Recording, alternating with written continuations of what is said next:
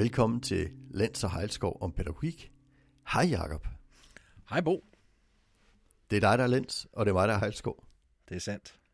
Sådan er det. Og øh, vi skal snakke om øh, lidt af hvert i vores pædagogik-podcast. Mm.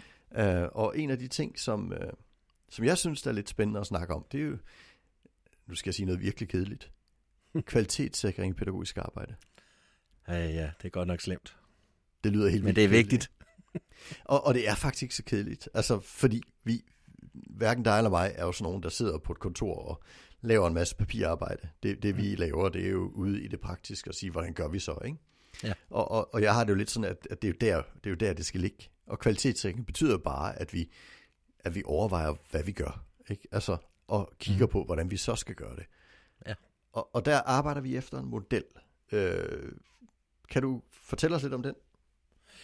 Ja, altså, øh, øh, vi har jo, øh, kan man sige, øh, vi har en, øh, en, en tilgangsdel i, i, i det, som jo, vi jo kalder low arousal tilgangen. Ikke? Uh, vi har tilgangsdelen, og så har vi jo, øh, øh, vi var kort inde på den øh, i, i, i første afsnit på noget af tilgangsdelen, som havde med menneskesyn at gøre. Uh, og så har vi jo øh, nogle værktøjskasser, og øh, det er jo her, hvor man kan sige, at der bliver vi meget konkrete i virkeligheden i, øh, i snakken om, hvordan øh, skal vi, øh, hvad skal vi gøre, hvordan skal vi arbejde, når vi, øh, når vi står ude øh, på gulvet i de her situationer. Og, øh, og værktøjskasserne, de hedder jo, eller der har vi en til at håndtere øh, situationer, vi har en til at evaluere situationer, og så har vi en til at lave forandringer. Så, så tre øh, værktøjskasser, en håndteringsværktøjskasse, ja. en evalueringsværktøjskasse og en forandringsværktøjskasse. Yes. Og, og det er simpelthen kvalitetssikringsmodellen. Det er tre værktøjskasser. Ja. Og, øh, og man kan sige, øh, værktøjskasserne har jo flere rum, og de har flere værktøjer i sig, så man skal både være opmærksom på, at man tager fat i den rigtige værktøjskasse, men også at man tager det rigtige værktøj op i situationen. Ja. Øhm, og, jeg, og jeg synes faktisk, at det øh, er en, en, en dejlig konkret måde at tale om det her på, fordi det kan vi sgu alle sammen forstå, selv sådan en som mig. Ja, jeg, jeg øh. plejer at, at bruge simpelthen altså, min egen, mine egne værktøjskasser derhjemme, altså sådan nogle helt konkrete værktøjskasser. Jeg har en i garagen, jeg går og roder lidt med nogle gamle biler, og der har jeg så alle de værktøjer, jeg bruger til det. Og så har jeg en anden værktøjskasse inde i huset, for jeg har et 120 år gammelt hus, og der er også nogle ting, der skal fikses i det. Og det betyder for eksempel, at jeg har en tømmerhammer inde i huset og en pladehammer ude i garagen.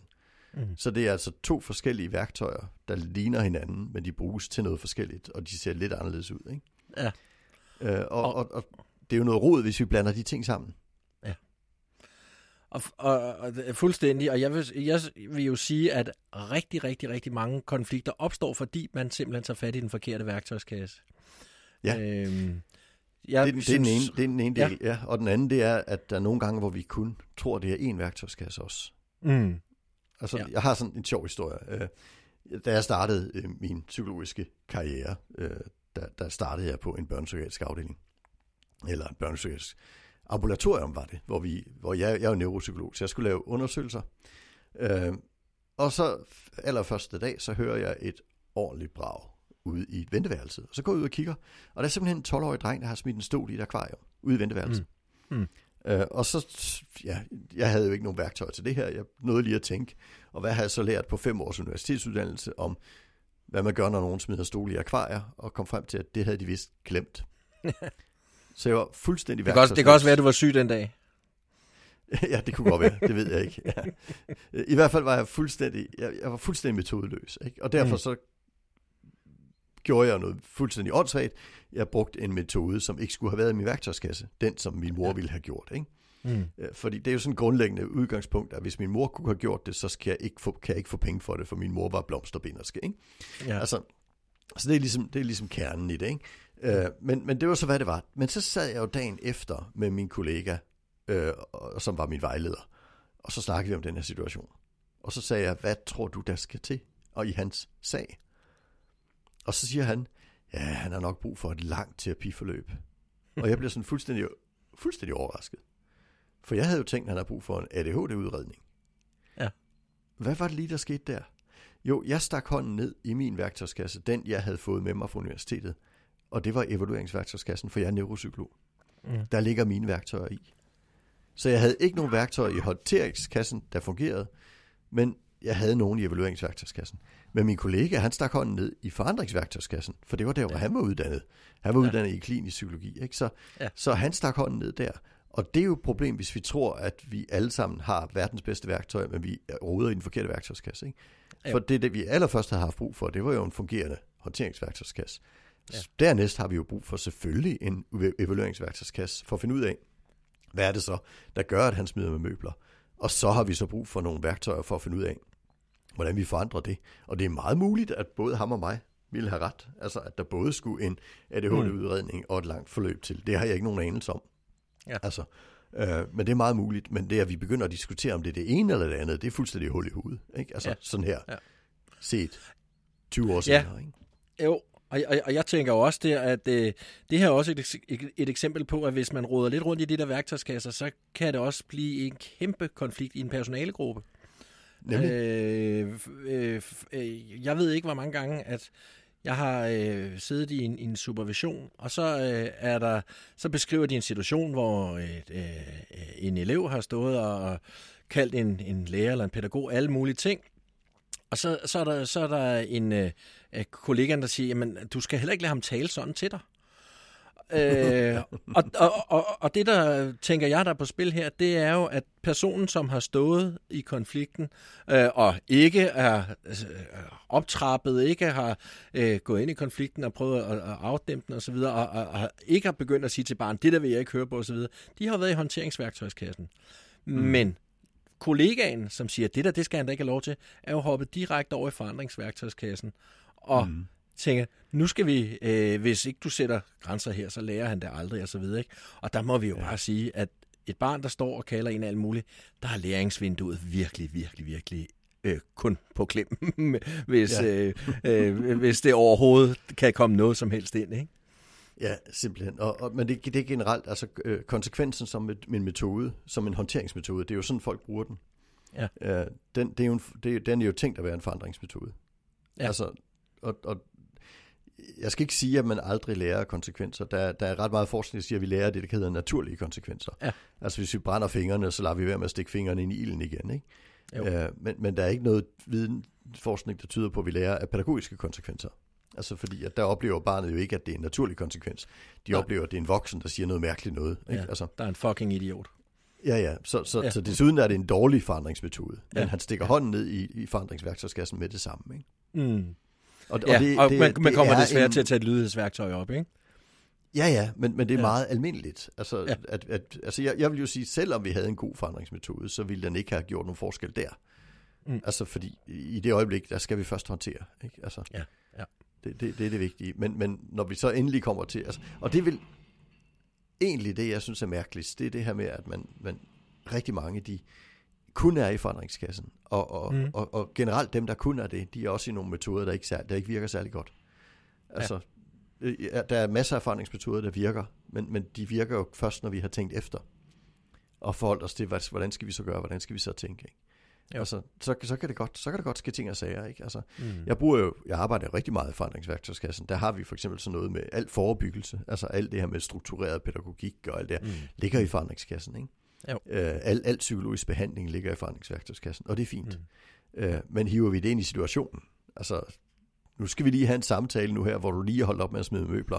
Ja. Ikke? Altså, nej, det virker ikke. Og heller ikke, nu skal du lige rydde op, for det dig, der har smidt med møbler. Det virker heller ikke, vel? Altså, mm. Mm. Det, det, det er ikke der, hvor vi er. Men begge metoder kunne være meget passende i en forandringsværktøjskasse, i en, hvis den er på plads. Ja, i, og så videre. I, ja, ja, i en tilpasset situation. Ikke? Ja. Ja, ja. Også selv, ja. til og med at rydde op efter sig selv. Altså, det er bare ikke mm. det, at der skal stå en voksen og sige, nu skal du rydde op efter sig selv. Det, men derimod, ja. hvis der er en, der siger, det her det blev noget rod, skal vi lige sørge for, at der ikke er nogen, ja. der opdager det. Så kan mm. vi lige pludselig få det til at være en rigtig god idé. Ikke? Ja, og så ja, har vi... Men, ovenikøbet skabt en øh, alliance og, øh, og, ja, ja. og, og med, og med det, barnet, ikke? Og det er det, der bliver forandringsmekanisme i det, ikke? Altså, mm. men, men, det, men det skal gøres gennemtænkt, og det skal gøres planlagt. Altså, jeg, jeg har det sådan lidt, at alt al forandringsarbejde skal være planlagt. Ja. Alt håndteringsarbejde, det gør vi lidt på volley, ikke? Jo. Altså, vi bliver nødt til at forholde os til det, der sker i situationen. Men jo bedre vi bliver til at lære styre os af nogle principper, og måske lave handlingsplaner osv., så, videre, så det også er planlagt, så er det også fint, ikke? Altså, men, men vi kommer aldrig til at kunne holde det helt. Altså, fordi der vil, hvis der opstår en situation inde på en skole, så er det noget helt andet, hvis den opstår i zoologisk have på en udflugt, ikke? Altså, ja. øh, og, og der bliver vi nødt til at kunne improvisere. Og, og mm. selvom vi begge to har arbejdet rigtig, rigtig meget med, med håndtering, så vil jeg jo sige, at det er jo ikke hele verden, hvis håndteringen ikke bliver optimal.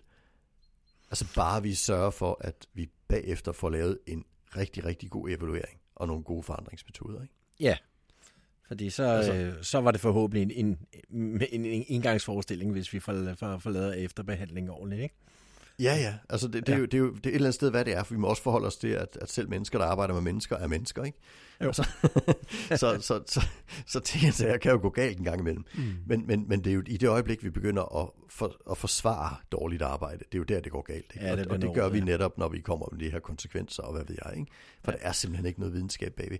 Og det er jo det spændende, når vi fylder de her værktøjskasser. Vi skal jo tage nogle potafsnit, hvor vi snakker mere i detalje om, hvad der ligger i de her værktøjskasser. Så det kan... Mm lytteren jo glæde sig til. Men jeg har sådan lidt et, et princip for dem, som jeg synes er vigtigt, fordi der, der, noget af det, jeg har skændes med andre psykologer omkring, det er det her med, at de siger, jamen, det er jo ikke en evidensbaseret metode. Nej. Uh, og så bliver jeg altid sådan her, uh, hvad mener du med det? Jamen, der er jo ikke nogen, der har lavet et, en, en, en, en rigtig videnskabelig undersøgelse. Der kom en kæmpe stor metaanalyse af tidlige indsatser ved autisme for nylig, og det de fandt ud af, det var, at der var masser af forskning, men der var ikke en eneste metode, der havde evidens.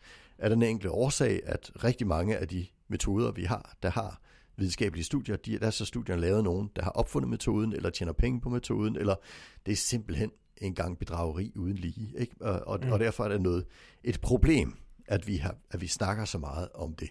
Fordi der er også en anden ting der, der er rigtig besværlig. Altså, evidensbaseret metode, det betyder jo, at det er den metode, der virker på flest. Ja. Og generelt så er det jo ikke dem, vi har problemer med, dem der er som folk er flest. Mm. Altså dem, vi har problemer med, det er jo dem, der ikke er som alle de andre. Ikke? Ja. Så, så, så i det øjeblik, vi siger, at der er evidens, der virker på flest, jamen nu arbejder vi jo med Kalle, og Kalle han er bare ikke ligesom de andre, for ellers så havde vi ikke sendt en masse pædagoger efter ham. Mm. Og, og så får vi et problem med evidensbegrebet. Så jeg har det sådan her, Jamen, altså, vi, vi kan da blive enige om, at vi skal bruge det på en ordentlig måde. Altså, vi skal jo ikke gå og lave noget, der ikke virker. Det, det er vi ret enige om alle sammen. Men kan ja. vi så ikke gøre det sådan, at vi starter med at sige, men hvis vi nu har alle værktøjer, der overhovedet findes i den her værktøjskasse, for eksempel i forandringskassen, ikke? Mm. skal vi så lige øh, blive enige om, at vi godt starter med at smide de, de ulovlige ud? Er det ikke okay? Ja, det er et godt sted at begynde.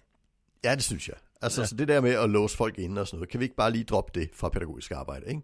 Mm. Øh, det der med at lave magtanvendelser, øh, når, når, når folk øh, siger nej til at spise ved bordet eller et eller andet, kan vi ikke bare lige fjerne det med det samme, ikke? For det er ulovligt, og så fjerner vi det. Mm. Det næste, vi så begynder at kigge på, det er, hvad så med de her uhensigtsmæssige metoder? Og med, vi har ikke et rigtig godt begreb for det på dansk, men jeg går i roder på nogle forskellige sprog i mit arbejde. Øh, men, men altså de her metoder, der ikke er lempelige, dem der ikke passer sig, Altså, ja. hvad, hvad er det for nogle metoder? Jamen for eksempel, selvom vi har magtanvendelsesbekendtgørelse, så hvis vi kan undvige at bruge magt, så er det da bedre, ikke? Altså, jo.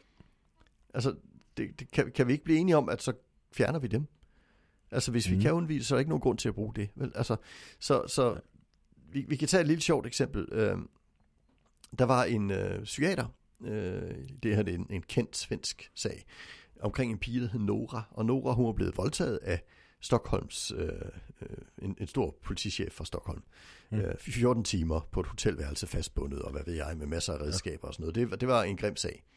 Og Nora, hun går i psykologisk behandling, øh, psykiatrisk behandling, og hun skærer sig i armen efter det her. Ja. Øh, og så siger øh, hun til lægen, øh, jeg vil rigtig gerne have dialektisk adfærdsterapi. Øh, og så siger lægen, det kan du godt få, vi har en her, en, en John, han er god til det. Så siger hun, jeg vil ikke sidde alene i et rum med en mand, det Nej. burde du kunne forstå, at med min historie, så er det ligesom ikke... Øh, jamen, du kan stole på John, så siger hun, ja, men jeg kunne ikke stole på en politichef i Stockholm. Hvordan skal jeg kunne stole på John? Altså, helt ja. ærligt. Ja. Og så siger den her læge, lad os lave en aftale. Hvis du kan lade være med at skære dig i armen i seks måneder, Ej. så får du en kvindelig terapeut. Der er ikke noget ulovligt i den metode. Den er, bare ikke, den er bare ikke etisk korrekt, vel? Den er ikke Nej, lempelig. det er den ikke. Så, så, så de uetiske eller de ikke hensigtsmæssige metoder, det er så de nummer to, vi smider ud. Ja. Hvad har vi så tilbage? Ja, vi har en masse metoder tilbage, og nogle af dem mm. ved vi virker, nogle af dem ved vi ikke, om de virker. Nogle af dem ved vi, at de virker en gang imellem og så videre. Ikke? Så jeg har det sådan her, hvis vi nu ved, at den her metode aldrig har virket, er det så ikke okay at smide den ud? Jo. Jo, lad os gøre det. Ja. Men hvad med den, der kun virkede lige på Søren for 10 år siden? Jamen, hvis den ikke er ulovlig, og den ikke er uetisk, så er der ikke nogen grund til at smide den ud. Nej. Øh, altså, vi skal jo bare finde ud af, hvornår vi skal bruge den.